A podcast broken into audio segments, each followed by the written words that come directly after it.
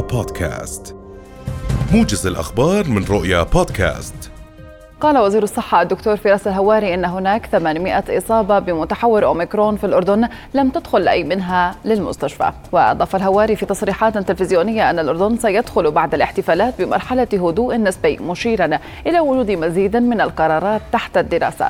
وحذر الهواري من أن الاحتفالات قد تزيد من الإصابات في حال لم يتم الالتزام بالإجراءات الصحية. قالت الأمينة العامة لوزارة التربية والتعليم نجوى قبيلات إن نحو 29 ألف طالب وطالبة تقدموا اليوم لامتحان التربية الإسلامية من أصل 95 ألف. سيتقدمون لامتحانات الدورة التكميلية وأكدت قبيلات لرؤية ضرورة أن يحصل الطالب على فحص PCR سلبي النتيجة لمدة 48 ساعة لمن تلقى الجرعة الأولى أو لم يتلقى أي جرعة على الإطلاق.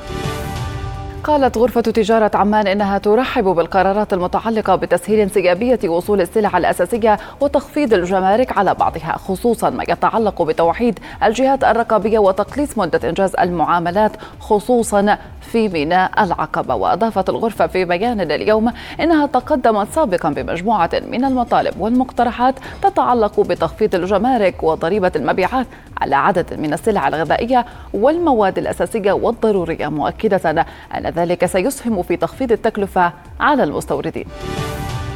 قال نقيب أصحاب شركات التخليص ونقل البضائع ضيف الله أبو عقولة أن قرار مجلس الوزراء بشأن مجموعة من الإجراءات والمقترحات التي تقدمت بها النقابة في الأسابيع والأشهر الماضية يأتي في إطار تصحيح مسارات العمل الذي ظل لفترة طويلة حاجة ضرورية للاقتصاد الوطني عموما ولقطاع التخليص على البضائع والنقل. وبين أبو عقولة في تصريح صحفي أن ما تضمنه القرار من تمديد لفترة الإعفاء لتخزين الحاويات وتخفيض رسوم معاينة الحاويات غير مجزن وليست تنافسية مقارنة مع بعض دول الجوار. قال الناطق الإعلامي باسم صندوق المعونة الوطنية ناجح الصوالحة أن الأسر المستفيدة من برنامج تكافل ثلاث والبالغة سبعين ألف أسرة ستستلم مخصصاتها اليوم. وأضاف الصوالحة في تصريح لرؤية أن عدد الأسر التي استفادت من برامج الصندوق منذ بداية العام وصلت إلى 660 ألف أسرة. وبين الصوالحة أن برنامج تكافل واحد يستفيد منه 85 ألف أسرة وبرنامج المعونة الاجتماعية المتكررة يستفيد منه 107 ألاف أسرة. أعلنت المؤسسة العامة للضمان الاجتماعي أن نسبة زيادة الأجر الخاضع لاقتطاع الضمان الاجتماعي في الاشتراك الاختياري للمؤمن عليهم الذين اشتركوا بالضمان اختياريا.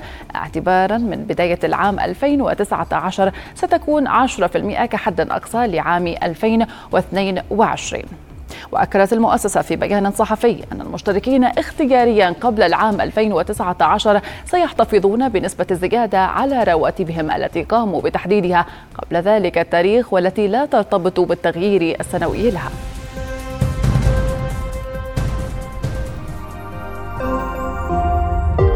رؤيا بودكاست